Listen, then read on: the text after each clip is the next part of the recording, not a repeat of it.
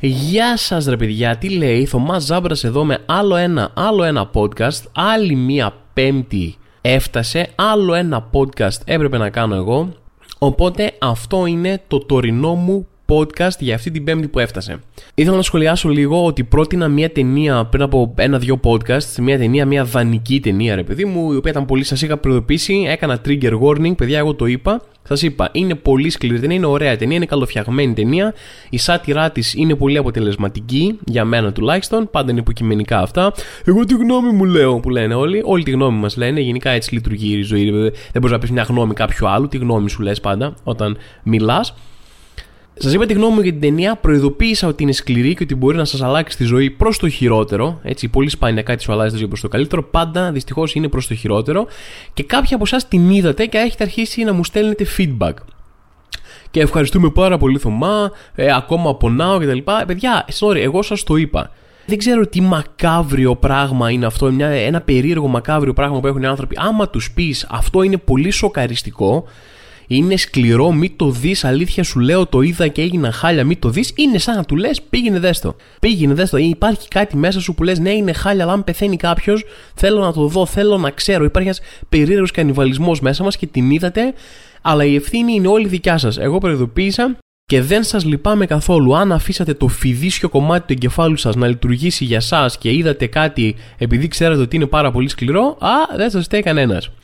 Εγώ όμως είδα ένα άλλο horror αυτή την περίοδο, όχι τόσο καλό και το είδα με τη μητέρα μου. Θέλω να σχολιάσω κάτι, ρε παιδί μου. Γενικά, όποτε παραπονιέμαι στη μάνα μου για κάτι, άρε μάνα, όταν ήμασταν μικροί, έκανες αυτό, ή της λέω κάτι, κάνεις εκείνο, έχεις αυτή τη συμπεριφορά. Όχι κάτι, δεν έχω μεγάλα παράπονα από τη μάνα μου γενικά, αλλά έχω πάντα, μου απαντάει με παραδείγματα άλλων μανάδων που είναι χειρότερες. Έτσι το είναι πάρα πολύ αυτό. Γενικά, ρε παιδί μου, οι, οι μανάδες το έχουν αυτό. Έχουν πάρα πολλά παραδείγματα να σου φέρουν για άλλα παιδιά που είναι καλύτερα από σένα ή για άλλες μανάδες που είναι χειρότερες από σένα ή για κάτι που θες να κάνεις εσύ ότι κάποιος άλλος το έχει κάνει ένα παράδειγμα από κάποιον άλλον ο οποίος το έκανε ρε παιδί μου και πήγε κατά από ότι ούτε εσύ με το κάνεις. Γενικά, ρε παιδί μου, οι μανάδες έχουν παραδείγματα για πάρα πολλά πράγματα που με ένα περίεργο τρόπο πάντα επιβεβαιώνουν τη δικιά της άποψη και θεωρία. Δεν θα σου πει ποτέ, θα πεις Μάνα, θέλω να παρατήσω το πανεπιστήμιο και θέλω να ασχοληθώ με τη μουσική και θα σου πω Α, ο γιος του Κώστα έγινε μουσικός και τώρα είναι εκατομμυριούχος. Είναι με την έχει υπογράψει με τη Sony και είναι στην Αμερική και είναι να το κάνεις αγορά. Δηλαδή, ποτέ δεν έχει ένα παράδειγμα που βολεύει εσένα με κάποιο τρόπο. Πάντα τα παραδείγματα της μάνας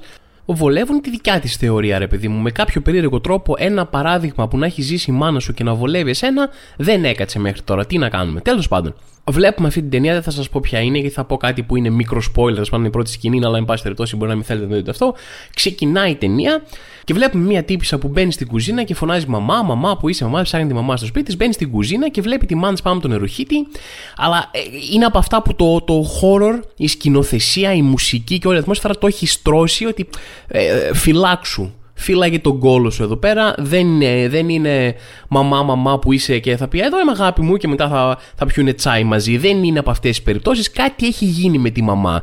Έχει βάλει μια κρύπη μουσική, έχει σκοτάδι και δεν πολύ βλέπουμε. Υπάρχει μια ατμόσφαιρα που σου λέει Ετοιμάσου Θωμά, ετοιμάσου θεατή κάτι έχει παίξει με τη μάνα της. Δηλαδή είναι πολύ πιθανό η μάνα τώρα να την έχει καταλάβει δαιμόνια κτλ. Μπαίνει αυτή η παιδί μου στην κουζίνα σε τέτοιο κλίμα. Οπότε είμαι εγώ σε φάση το βλέπω μέσα από τα δάχτυλα, δεν μπορώ, με τα, δεν μπορώ τα jumpscares. Είμαι πάντα τρομαγμένος ότι κάποιος θα με τρομάξει. Δεν θέλω να με τρομάξουν, είναι θέμα αρχής.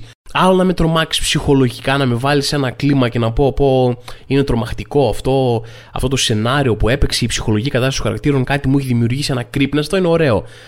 Αλλά δεν δέχομαι ρε αποτυχημένε σκηνοθέτη Hollywood εκεί που κάθομαι ξαφνικά πετάς ένα δυνατό ήχο. Ναι, τρόμαξα. Χαίρο πολύ. Χαίρο πολύ. Ευχαριστώ πολύ. Έτσι μπορώ να τρομάξω κι εγώ. Κι εγώ, άμα έρθω και σε πετύχω στο δρόμο σκηνοθέτη και σου κάνω. Έτσι θα τρομάξεις. Χαίρο πολύ. Θέλω να δω λίγο τέχνη στον δρόμο μου. Και επειδή το βλέπω να έρθει το jumpscare, το βλέπω μέσα από τα δάχτυλα κυριολεκτικά. Και για να μην μακρηγορώ, μακρηγόρησα ήδη, μπαίνει αυτή στην κουζίνα, βλέπει τη μάνα της, είναι με γυρισμένη την πλάτη, πάντα κακό σημάδι. Όταν πας κάπου και δεν βλέπει ο πρωταγωνιστής με τη μία τη φάτσα, πάει να πει ότι κάτι έχει παίξει με τη φάτσα. Έχει κόκκινα μάτια πλέον, έχει κάνα κρύπη χαμόγελο που πηγαίνει από αυτή σε αυτή, θα λείπουν τα μάτια, θα λείπει η μύτη. Κάτι παίζει με το πρόσωπο. Σε έχω καταλάβει, έχω καταλάβει τι κάνετε χώρο σκηνοθέτες για να μην βλέπουμε εμείς το πρόσωπο με τη μία πάει να πει ότι κάτι θα έχει το πρόσωπο. Αλλά με εκπλήσει ο σκηνοθέτης. Λέει Θωμά, ε, παίζω με το μυαλό σου. Εσύ νόμιζες ότι θα γίνει κάτι με το πρόσωπό της και δεν γίνεται. Και γυρίζει και την κοιτάει και είναι καλά. Κλάσα, ε, σε βάζει σε μια ψεύτικη ηρεμία, ρε παιδί μου, εκείνη η κατάσταση. Και μετά της λέει ότι, κοίτα, αυτό είναι για την Έλεν. Ε, και κάνει μια, παίρνει ένα τανάλια, όχι ένα μαχαίρι. Λάθος, ένα μαχαίρι και βγάζει ένα δόντι της. Και το παίρνει, επειδή μου το δόντι το ματωμένο, και της λέει αυτό είναι για τη Χέλεν. Δώσ' το. Δεν έχουμε μάθει ακόμα ποια είναι η Χέλεν. Εν τω μεταξύ, εν πάση περιπτώσει, γίνεται αυτό το creepy σκηνικό. Βλέπει αυτή τη σκηνή η μάνα μου. Εγώ λέω, Α, ποια είναι η Χέλεν, τι έχει παίξει εδώ πέρα, έχει δαιμονιστεί αυτή, γιατί βγάζει το δόντι τη, μήπω σημαίνει κάτι. Κάνω διάφορε σκέψει για ταινία. Ποια είναι η σκέψη της μάνας μου για τη σκηνή. Λέει, Να, Θωμά, βλέπεις, βλέπεις τι κάνουν άλλες μανάδες. Μια χαρά τη χειρίστηση. Άκου τι μου είπε.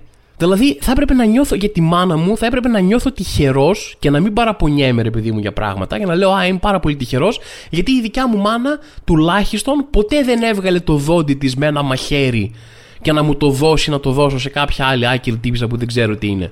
Δηλαδή η μάνα μου θεωρεί ότι θα έπρεπε να έχω τον πύχη τόσο χαμηλά, ρε παιδί μου. Αν η μάνα μου δεν είναι η μύδια, ξέρω εγώ, αφού δεν μας έχει σκοτώσει, ας πούμε, πρέπει να λέω εντάξει, ε, κάθε φορά που θα μου κάνει κάτι η μάνα μου, αυτό θα θέλει να θυμάμαι. Στο πίσω μέρος του μυαλού μου να έχω ότι ναι, μου έκανες αυτό, αλλά δεν έβγαλες το δόντι σου μπροστά μου με ένα μαχαίρι να μου το δώσεις, οπότε όλα καλά, μάνα. Κάπως έτσι σκέφτεται η μάνα μου, ρε παιδί μου, θα έπρεπε να είμαι χαρούμενος γι' αυτό. Τέλος πάντων. Σε ένα εντελώς άσχετο θέμα, θέλω να σχολιάσω. Είχαμε μια συζήτηση πρόσφατα με μια φίλη μας, η οποία έχει γεννήσει πρόσφατα, έχει ένα παιδί, ρε παιδί μου, πρόσφατα, οπότε το θυλάζει ακόμα. Έτσι γίνεται με τα παιδιά που είναι πρόσφατα γεννημένα. Δεν ξέρω πώς το ξέρετε και έξω. Μαθαίνετε συνέχεια πράγματα από αυτήν εδώ την εκπομπή.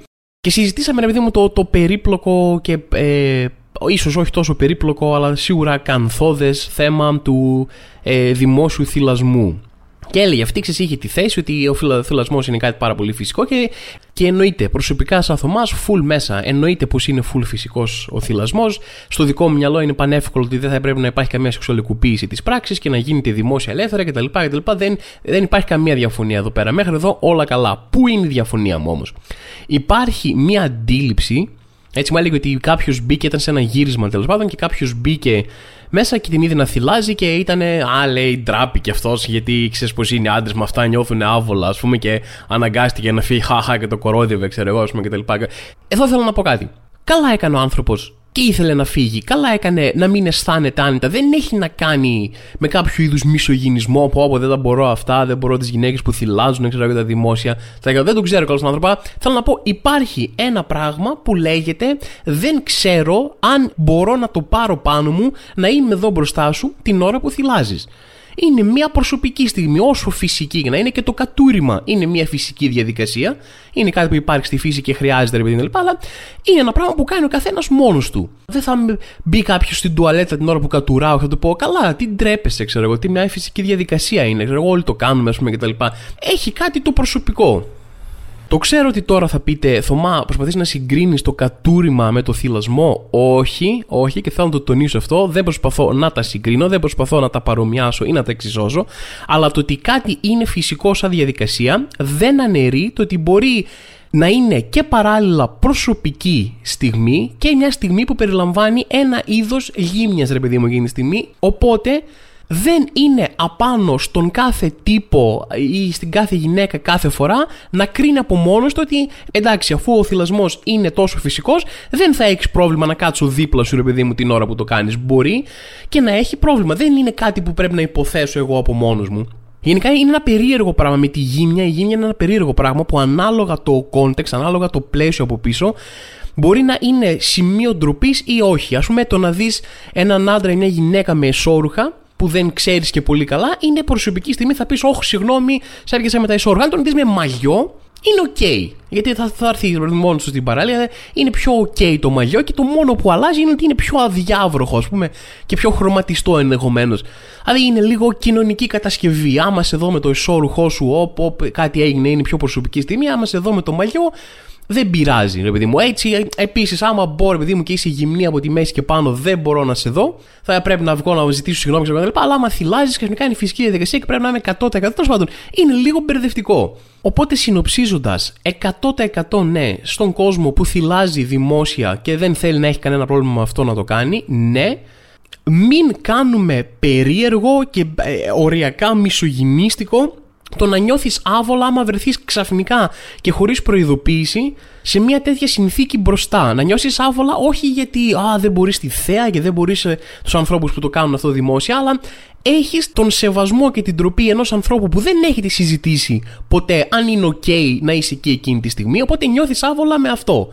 Δεν είναι μια εύκολη συζήτηση αυτή να κάνεις, δεν πιάνεις τους φίλους και τους λες να σου πω, άμα ποτέ κάνεις παιδί ή άμα ποτέ ρε παιδί μου με κάποιο περίεργο τρόπο μπω σε ένα δωμάτιο την ώρα που θυλάζεις, κάθομαι ή φεύγω; Είσαι cool ή δεν είσαι; Δεν είναι κάτι που μπορείς να συζητήσεις από πριν. Είναι κάτι που μπορεί να μην ξέρεις. Οπότε την πρώτη φορά που θα γίνει είναι λογικό να νιώθεις άβολα. Δεν χρειάζεται να νιώθει Αχα, οι άντρες κλασικοί. Βλαμμένοι, ξέρω εγώ με αυτό το θέμα. Όχι. Είναι θέμα καθαρού σεβασμού και ευγένειας. Τουλάχιστον στη δικιά μου περίπτωση, αν θα μου γινόταν κάτι τέτοιο. Δεν μιλάω Κάποιοι άνθρωποι μπορεί να μην έχουν σεβασμό και να είναι για κάποιους άλλους λόγους δικούς τους. Είμαι σίγουρος ότι υπάρχει και αυτό. Απλά δεν θα ήθελα να το κάνουμε ένα γενικό κανόνα ότι εγώ θα έπρεπε χωρίς να ρωτήσω, χωρίς να ξέρω καν τι παίζει, μόλις δω μια γυναίκα να θυλάζει, να πάω να κάτσω δίπλα της γιατί θα έπρεπε να νιώθω άνετα με αυτό και δεν θα έπρεπε να είμαι περίεργος άντρας που νιώθει άβολα με φυσικές διαδικασίες. Αν δεν έχεις πρόβλημα να είμαι στο χώρο όταν θυλάζεις, δεν έχω ούτε εγώ, απλά δεν μπορώ να το προαποφασίσω χωρίς να το έχουμε συζητήσει. Μπορούμε να το κλείσουμε εδώ. Βγάζει νόημα. Ελπίζω να βγάζει. Μια άλλη κουβέντα που έχει και μια επικαιρότητα λόγω καλοκαιριού, επειδή μου είναι ένας φίλος μου, ο οποίος μου έλεγε ότι δεν θα προλάβει να πάει διακοπές φέτος πουθενά και θα ήθελε να κλείσει ένα σπίτι κάπου στην Αττική, ρε παιδί μου, λίγο εκτός Αττικής, να το κλείσει για ένα μήνα τύπου, άμα γίνεται, άμα καταφέρει με το οικονομικό του να το σηκώσει, όπου είτε να είναι κοντά σε θάλασσα, είτε να έχει μια πισίνα, ρε παιδί μου, όχι κάτι πολυτελέ, όχι κάτι, κάτι που να βγάζει νόημα οικονομικά με ένα μηνιάτικο που να, να το σηκώνει τσέπη του, να έχει αυτό, να έχει όποτε μπορεί μία μέρα, δύο μέρες, κάποιες ώρες να πεταχτεί, ρε παιδί μου, μία ώρα ταξίδι και να έχει το σπίτι αυτό να είναι κάτι σαν διακοπές, εν πάση περιπτώσει. Και του έλεγα, του λέω και τι βρίσκεται, μου λέει, δε, οι τιμές μου λέγουν ξεφύγει είναι τρελές. Δηλαδή, όταν λέω τρελές, δηλαδή με έβαλες σε μια διαδικασία άρχισα να ψάχνω. Άρχισα να ψάχνω πόσο έχει να νοικιάσει ένα σπίτι. Βέβαια, αυτός τώρα κοιτούσε κάτι άλλες σελίδες τύπου Rented Villas και δεν ξέρω κι εγώ, Rented άλλο πράγμα. Εγώ μπήκα κλασικά Airbnb, ρε παιδί μου και κοίταξα και άρχισα να κοιτάω τιμές. Ε, και εντάξει, είναι, μάλλον είναι λάθος να νοικιάσεις κάτι με το μήνα μέσω Airbnb, γιατί αυτοί έχουν μια λογική χρέωση σαν ημέρα. Οπότε είναι αναγκαστικά μεγάλα τα budget. Αλλά ρε φίλε, θέλω να σχολιάσω κάτι. Μπήκα και βρήκα ένα σπίτι κάπου νότια στην Αττική. Δεν θα πω για να μην στιγματίσω ότι είναι συγκεκριμένη αγγελία την ψάχνει και τη βρίσκεται κάπου στα νότια. Η οποία είχε, ήταν μια πολυτελέστατη βίλα. Ok, okay, ρε παιδί μου, δεν εντάξει. Προφανώς πληρώνει την πολυτέλεια, την πληρώνει. Θα είναι μεγάλη, τεράστια, έχει πολλά δωμάτια, πολλά δωμάτια. Μπορείς να μείνει ένας σωρός κόσμος, πισινάρες, infinity, ξέρω κτλ. Αλλά μιλάμε τώρα σε μια ε, μικρή, καθόλου τουριστική, καθόλου hot περιοχή νότιας Αττικής έτσι, δηλαδή ένα μέρος που δεν, το, δεν είναι στο χάρτη, δεν είναι η Μύκονος που την ξέρουν παγκόσμια, δεν είναι η Κρήτη έστω, ρε παιδί μου, που είναι ένα όνομα. Α, ok, okay, είναι hot προορισμός. Είναι ένα μέρος που πάνε μόνο Αθηναίοι. Και είχε, παιδιά, είστε έτοιμοι πόσο νοικιαζόταν αυτή η βίλα. Είχε 7.000 ευρώ το μήνα Θωμά. Όχι. Τη μέρα.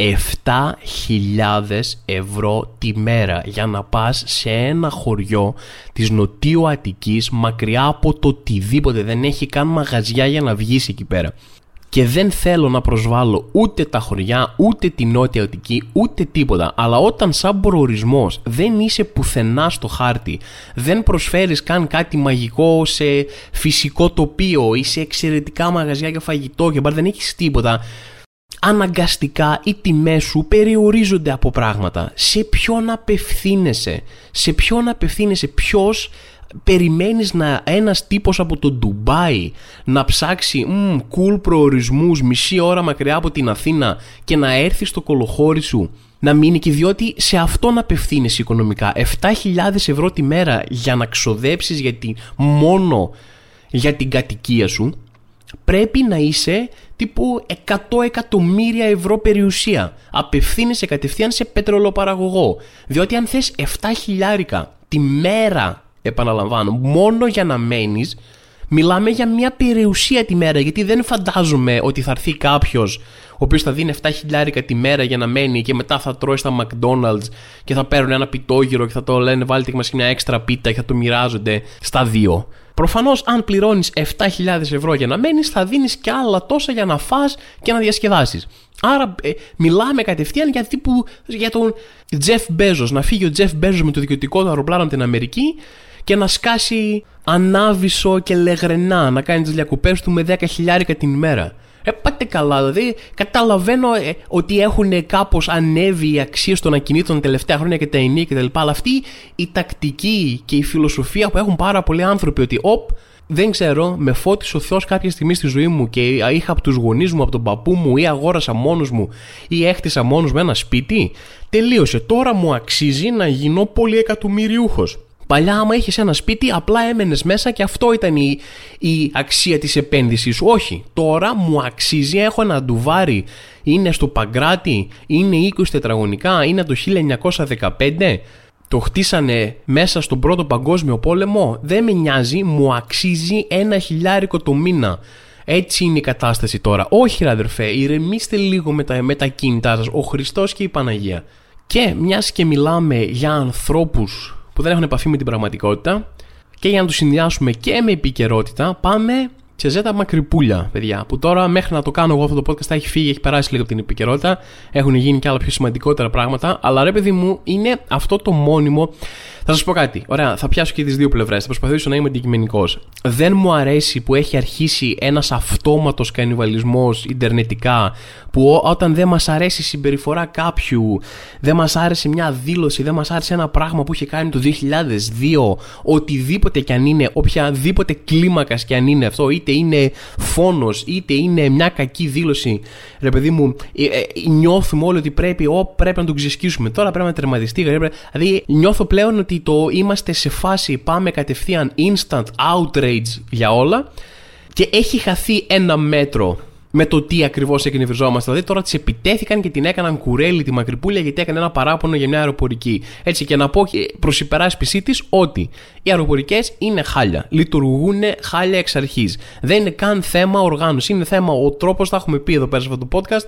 Έχω κάνει το μερίδιο μου, έχω προσφέρει στο κράξιμο των αεροπορικών. Σίγουρα υπολειτουργούν ειδικά σε μεγάλες περιόδους μέσα σε υψηλή σεζόν. Τα πράγματα είναι χάλια. Αλλά στη συγκεκριμένη περίπτωση. Οπότε, ρε παιδί μου, θέλω να πω ότι ναι, μεν υπάρχουν πολλά προβλήματα με τις αεροπορικές. Ναι, μεν δεν τις άξιζε για να κάτσουν να τις σκίσουν, ρε παιδί μου, όπως κάνανε κάποιοι άνθρωποι για αυτό που έκανε. Απλά είναι αυτή η έλλειψη επαφής πραγματικότητας που έχουν μερικές φορές, ρε παιδί μου, διάφοροι celebrities όπου ξεκινάει και λέει μια ιστορία. Α, ήμουν πάρα πολύ εκνευρισμένη με αυτό που έγινε. Θα σας πω τώρα τι έγινε. Ονομάτιζε και την εταιρεία, ρε παιδί μου, κανονικά.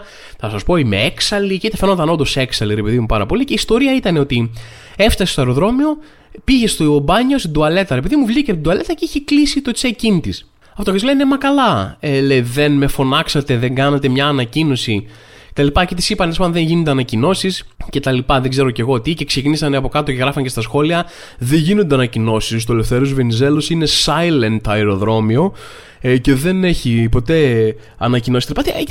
Όποιος ταξιδεύει αρκετά. Δηλαδή, δεν αντέχω και τους ανθρώπους που μιλάνε χωρίς να έχουν ιδέα τι παίζει ένα ταξίδι να έκανες μέσα στον τελευταίο χρόνο, ξέρεις πολύ καλά ότι γίνονται συνέχεια ανακοινώσεις στο Ελευθέρω Βενιζέλος και κάποιοι έλεγαν γίνονται μόνο στις πύλες και δεν γίνονται. Όχι, σε όλο το αεροδρόμιο. Δηλαδή μετά από αυτό το σκηνικό πέταξα για Θεσσαλονίκη για ένα συνέδριο που σα έλεγα την προηγούμενη εβδομάδα και με, επειδή το είχα στο νου μου, κάτσε να δω, θα γίνει καμιά ανακοίνωση όσο θα είμαι εκεί πέρα με το που πάτησα το πόδι μου μέσα, άρχισαν να λένε ο κύριος Τσαπαφλιάρας και ο κύριος Τσόκολος στο νούμερο 2, Άιντε έλα, Καραγκιόζη, έχουμε κρατήσει την πύλη για σένα. Γίνονται ανακοινώσεις. Τώρα δεν ξέρω αν έγινε ανακοίνωση εκεί σε αυτή την πύλη και δεν την άκουσε ή δεν έγινε ποτέ αυτή η ανακοίνωση, αλλά όταν καθυστέρησες με δικιά σου ευθύνη, τι θα ε, πήγες στο μπάνιο, αγόραζες ζαρώματα, δεν έχει σημασία τι έκανες. Όταν εσύ καθυστέρησες μετά το κλείσιμο της πύλης και πας εκεί πέρα, Αυτό που κάνεις είναι λες, σας παρακαλώ, άργησα, άμα γίνεται να μπω. Δεν λες ότι καλά, γιατί δεν με ειδοποιήσατε; Αυτό είναι το επιχείρημά σου. Δεν έχουμε καμία υποχρέωση να σε ειδοποιήσουμε. Σου έχουμε πει εδώ και μέρες ότι την τάδε ώρα πρέπει να είσαι στη γαμοπύλη σου να μπεις μέσα. Αυτό τέλος. Δεν θα σε παίρνω, σου στείλω ένα μήνυμα στο Messenger και ένα μήνυμα στο Snapchat και θα σου κάνω μια αναπάντητη βιντεοκλήση στο Messenger να σε ψάχνω να σε βρω που είσαι. Δηλαδή, όταν το επιχείρημά σου για το οποίο είσαι έξαλλος είναι ότι ναι, μεν άργησα γιατί είχα πάει τουαλέτα, αλλά γιατί δεν με ειδοποίησαν, έχεις χάσει ρε παιδί μου. Sorry, αλλά έχεις χάσει το παιχνίδι, δεν είναι επιχείρημα αυτό. Αλλά προφανώς όλα αυτά, όλες αυτές οι δηλώσεις της Μακρυπούλια και όλη αυτή η στάση, ρε παιδί μου, ε, οχριά μπροστά στις δηλώσεις και την στάση που είδαμε σε ένα βίντεο που ήταν το hot θέμα της προηγούμενης εβδομάδας που ήταν κάποιες ε, δηλώσεις αν μπορείς να τις πεις δηλώσεις με περισσότερο με καθόλου καλυμμένες απειλές ρε παιδί μου έμοιαζαν ένα βιντεάκι με την Τώρα Μπακογιάννη που είχε πάει, γιατί ακόμα είμαστε σε προεκλογική περίοδο, δεν ξέρω ποιος το θυμάται. Είναι η τύπου η πιο βαρετή προεκλογική περίοδος ever, παρόλο που σε λίγες μέρες έχουμε πάλι εκλογές. Είμαστε, δεν το, είναι λίγο σαν τον κορονοϊό φάση. Δηλαδή υπάρχει εκεί έξω και οι εκλογές και ο κορονοϊός υπάρχουν κάπου εκεί έξω. Κάποιοι άνθρωποι ασχολούνται, κάποιοι άνθρωποι αλλά δεν, δεν μας νοιάζει. Δηλαδή είναι πιο ήσυχες εκλογές προεκλογική περίοδος όλων των εποχών. Ήταν και αυτό που έγινε, ρε παιδί μου, που δεν ήταν. Το αποτέλεσμα δεν ανατρέπεται, ξέρω εγώ. Οπότε χέστηκαν όλοι λίγο. Αλλά παρόλα αυτά είμαστε σε προεκλογική περίοδο. Οπότε, ρε παιδί μου, στη φάση αυτής της προεκλογικής περίοδου πάνε διάφοροι πολιτικοί σε διάφορα μέρη και μιλάνε να αφουγκραστούν πάρα πολύ. Δηλαδή, αυτό που θέλουν οι κυρίως οι πολιτικοί είναι να αφουγκραστούν. Του λέει άλλος: Δεν έχουμε λεφτά να φάμε. Του λέει: Χαχά, έγινε φίλε μου, τέλος πάντων, ψήφισέ μας τώρα και βλέπουμε. Ξέρεις, ένα τέτοιο πράγμα πήγε η Ντόρα Μπακογιάννη στη Ροδόπη, έτσι, ο νομός Ροδόπης ήταν ο μόνος νομός από ολόκληρη την Ελλάδα που έβγαλε ΣΥΡΙΖΑ αντί για Νέα Δημοκρατία. Οπότε πήγανε να διορθώσουν, λένε κάτι να βρούμε αυτή η βίδα εδώ πέρα, ρε παιδί μου, που δεν, που έχει λίγο λασκάρι, ας πούμε, πάμε να τη φτιάξουμε. Και πάει και μιλάει σε ένα μικρό χωριό, ρε παιδί μου, είναι σε ένα καφενείο, τώρα σε ένα μικρό χωριό έχει μαζευτεί κόσμος να την ακούσει, ε, στο οποίο είναι ένα χωριό μου, της μουσουλμανικής μειονότητας. Και αρχίζει και τους λέει, Εγώ, παιδιά, πάντα σας στήριζα εδώ πέρα και τι είναι αυτά. Και το μισή μιλάει, τους μιλάει τόση ώρα, τους λέει ότι εγώ σας στήριξα και εσείς δεν ψηφίσατε, βγάλατε τη ΣΥΡΙΖΑ εδώ πέρα και τους μιλάει όλη την ώρα. Λες και αυτοί οι 10 άνθρωποι που είναι και όλος ο νομός Ροδόπης έβγαλε ΣΥΡΙΖΑ, για κάποιο λόγο η Ντόρα Μπακολιάνη το συγκεκριμενοποίησε σε αυτό το χωριό, σε αυτούς τους 10 κατοίκους, ρε παιδί μου, της μουσουλμανικής μειονότητας που α, για κάποιο λόγο το έχει κάνει. Ε, εσείς δεν ψηφίσατε και τι θα τους πω εγώ άμα δεν ψηφίσετε. Φάση όλος ο νομός έβγαλε. Ξέρω γιατί συγκεκριμένα εμείς είμαστε το πρόβλημα δεν κατάλαβα. Και τέλος πάντων. Και τους λέει ότι αυτό, εγώ ξέρετε πάντα νοιαζόμουν για εσάς.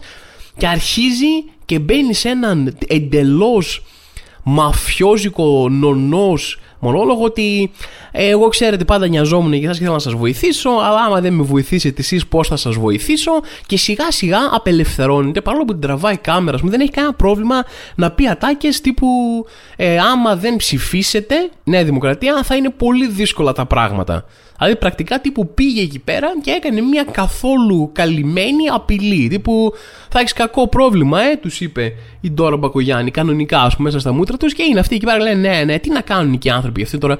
Νιώθω ότι ακόμα και εγώ που θεωρώ ότι έχω λέγει και πέ, θα, θα ήθελα να σκέφτομαι στο μυαλό μου αυτό που κάνει στο μυαλό σου ότι α, έτσι και ήταν μπροστά μου και το έλεγε αυτό θα έκανα κάτι, αλλά δεν ξέρω, κολλάς ρε παιδί μου. Ένας άνθρωπος ο οποίος ξέρεις ότι έχει εξουσία, είναι εκεί που είναι, έχει προφανώς και μια πολύ ειδική θέση σαν μειονότητα έτσι στη Θράκη Κάθισαν οι άνθρωποι, δεν νομίζω θα καθόμουν και εγώ θα κολούσα με το απίθμενο θράσος κάποιου ανθρώπου να μου λέει στα μούτρα Ε, Θωμά, να ξέρεις, ή ψήφισέ με, ή θα σου γαμίσω. Πρακτικά, γιατί αυτό ήταν ρε παιδί μου που ακούστηκε χωρίς μεγάλες διαφορές από αυτό.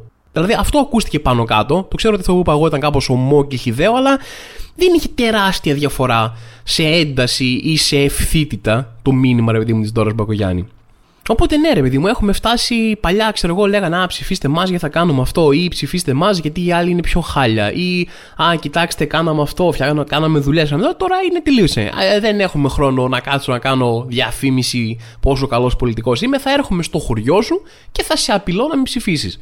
Είναι και αυτή ρε παιδί μου μια τέτοια. Και τώρα που το σκέφτομαι, εγώ φταίω που είμαι ευγενικός και στις παραστάσεις μου σας καλώ και σας λέω είναι εκεί η παράσταση. Όποιος θέλει να έρθει, θα χαρώ πάρα πολύ να σας δω. Να σας πω κάτι. Μπορώ να δω τα ονόματά σας όσοι με ακολουθείτε και μπορώ να δω και τα ονόματα των ανθρώπων που αγοράζουν τα ειστήρα από το Viva. Και θα μπαίνω να τσεκάρω ποιοι από εσάς με ακολουθείτε, αλλά δεν αγοράσετε εισιτήριο για την παράστασή μου και θα σας στέλνω. Να σου πω φιλαράκι, σε βρήκα από το Facebook, εκεί μένεις, εκεί δουλεύεις δεν ξέρω, μήπως καλύτερα να αγόραζες κάνα εισιτήριο, γιατί μέχρι τώρα σε στήριζα, με στήριζες κι εσύ, αλλά θέλω έκανα εισιτηριάκι. Γιατί δεν ξέρω τι μπορεί να γίνει. Μπορεί να πάθεις κάνα κακό πρόβλημα εκεί στη δουλειά σου, που πηγαίνεις, που δουλεύεις κοντά στην ομόνια, ξέρεις και έχεις και δυο παιδιά, ρε παιδί μου, που πάνε σχολείο. Στη Νέα Σμύρνη. Ναι, μήπως καλύτερα θα ήταν δύσκολα τα πράγματα για σένα αν δεν αγόραζες εισιτηριάκι για την παράστασή μου. Δεν ξέρω, λέω, το αφήνω εδώ και περιμένω να δω το ονοματάκι σου κάποια στιγμή. Δεν ξέρω, να το εφαρμόσω και αυτό σαν πολιτική. Μια χαρά πάει και διαφήμιση με το Facebook, αλλά και τι να μην αναπτύξω κι εγώ να πάω στο επόμενο επίπεδο. Και μιας και αναφέρθηκε η παράστασή μου και αυτό εδώ πέρα το podcast. Θέλω να σας καλέσω χωρίς απειλές. Δεν πρέπει να σας απειλήσω ποτέ για να έρθετε. Μην ανησυχείτε. Μπορείτε να έρθετε, μπορείτε να μην έρθετε. Θα σας αγαπάω το ίδιο, δηλαδή καθόλου. Γιατί δεν σας ξέρω, δηλαδή, όχι ότι έχετε κάτι σαν άνθρωπο, δεν σας ξέρω, δεν μπορώ να σας αγαπάω από μακριά. Δεν μπορούμε να έχουμε αυτή την parasocial σχέση που σας αγαπάω χωρίς να ξέρω καν ποιοι ακριβώς είστε. Μπορεί να είστε σκατάνθρωποι. Το ότι με ακολουθείτε δεν σημαίνει κάτι. Χαίρομαι πολύ. Εννοείται σας εκτιμάω, εννοείται νιώθω τεράστια ευγνωμοσύνη για όλη τη στήριξη που μου έχετε δώσει, είτε είναι ένα κλικ στο podcast μου, είτε είναι ένα εισιτήριο στην παράσταση, είτε είναι ένα view σε ένα βίντεο που θα κάνω. Σας εκτιμάω πάρα πολύ, σας ευχαριστώ πάρα πολύ, αλλά δεν σας ξέρω για να σας αγαπήσω και τώρα δεν χρειαζόταν όλο αυτό ο μονόλογος, έχει γίνει λίγο περίεργο. Έτσι το νιώθω και εγώ, έχει γίνει λίγο άβολο. Οπότε συνεχίζω πάρα πολύ, κάνω μια μετάβαση. Όπα, στο, στο προηγούμενο θέμα, αυτό που έλεγα πριν. Λοιπόν, όσον αφορά την παράσταση για αυτό το podcast, τι θα γίνει; Όσο καιρό ε, γίνεται το podcast 2.0, το οποίο είναι από τον προηγούμενο Νοέμβριο, νομίζω, κάτι τέτοιο, δηλαδή όταν μεταφέρθηκε το podcast μου στην 24 Media και από όπου, φιλοξεν, όπου φιλοξενείται ακόμα και σήμερα. Και έχουν βγει σε επεισόδια, τώρα δεν θυμάμαι ακριβώς τον αριθμό, έχω χαθεί και εγώ το είχα κρατήσει την προηγούμενη εβδομάδα τον αριθμό για να σας τον πω, αλλά τώρα ξεχάστηκα. Έχουμε φτάσει περίπου 1.300.000 ακροάσεις. Ω, σας ευχαριστώ πάρα πάρα πολύ. Και σαν δώρο, ρε παιδί μου, θέλω να δοκιμάσω κάτι που δεν έχει ξανακάνει, να δούμε πώς θα κυλήσει. Δεν έχω ιδέα πώς θα κυλήσει. Απλά ευελπιστώ να πάει καλά. Θα κάνουμε την κλασική μου παράσταση στον απόφυτο Λυκείου, ο οποίος τελειώνει σιγά σιγά, δηλαδή νομίζω μέσα στο 23 θα το κάνω και 24 κατά πάσα πιθανότητα δεν σας παίρνω στο λαιμό μου, αλλά κατά πάσα πιθανότητα θα αλλάξει η παράσταση. Οπότε, αν θέλετε να τη δείτε, αυτές είναι οι τελευταίες τις φορές αυτοί οι μήνες, δηλαδή οι τελευταίοι του 23 είναι οι τελευταίες τις φορές. Θα κάνω κάπου εκεί στο Σεπτέμβριο. Θα ανακοινωθεί τις επόμενες μέρες ακριβή ημερομηνία, αλλά δεν άντεξα άλλο, δεν κρατήθηκα και ήθελα να το ανακοινώσω και εδώ στο podcast. Θα κάνω την παράστασή μου κανονικά, τον απόφυτο Λυκείου και πριν με το ίδιο εισιτήριο, έτσι, δύο πράγματα με το ίδιο εισιτήριο σας δίνει ο Θωμάς. Μήπω τελικά σας αγαπάω και δεν το ξέρω, εν πάση περιπτώσει, θα έχει και live ηχογράφηση podcast. Δηλαδή θα βγω, θα έχω ένα τραπεζάκι, θα πω τα δικά μου, θα σχολιάσω λίγο επικαιρότητα, θα σχολιάσω λίγο προσωπικές ιστορίες. Τα ξέρετε, θα είστε εσείς από κάτω, θα γελάτε, ευελπιστώντας δηλαδή πάντα, θα χειροκροτάτε standing ovation, θα με πάρετε τα χέρια και θα με σηκώνετε. Σω επειδή μου ζητάω πολλά, έχω ψηλά τον πύχη, αλλά δεν πειράζει. Πάμε και όπου μας βγει. Θα γίνει αυτή η live ηχογράφηση podcast. Θα έχω δηλαδή ένα κανονικό podcast, αλλά θα το δείτε live να γίνεται και θα έχω και κάποιους καλεσμένους οι οποίοι θα είναι έκπληξη τόσο για εσάς όσο και για μένα, γιατί δεν έχω σκεφτεί ακόμα ποιοι θέλουν να είναι αυτοί και να είχα σκεφτεί δεν ξέρω αν θα μπορούσαν μέχρι το Σεπτέμβριο. Θα το βρω όμως μέχρι τότε και σιγά σιγά θα ξανακοινώνεται γι' αυτό. Εν πάση περιπτώσει, τις επόμενες μέρες θα κυκλοφορήσει το link με τα εισιτήρια για την παράστασή μου συν live ηχογράφηση podcast. Όσοι ενδιαφέρεστε να έρθετε να δείτε και τα δύο, έχει καλώ. Κατά τα άλλα, θα ανακοινώσω και τι ώρα θα γίνει το ένα, τι ώρα θα γίνει το άλλο και μπορείτε να έρθετε να δείτε μόνο το ένα ή μόνο την παράσταση ή ό,τι σας ενδιαφέρει περισσότερο. Όλα αυτά και άλλα πολλά θα ανακοινωθούν στο δελτίο του Star στις 9 με το Θοδωρή Δρακάκη και από αυτό το podcast και από τα social μου και έχω λίγο άγχος, δεν έχω ιδέα πώς θα πάει αυτό αλλά θα τα πούμε και θα το δούμε πρώτη φορά εκεί. Λοιπόν, μέχρι την επόμενη εβδομάδα ελπίζω να είστε όλοι καλά. Σας χαιρετώ. Γεια σας.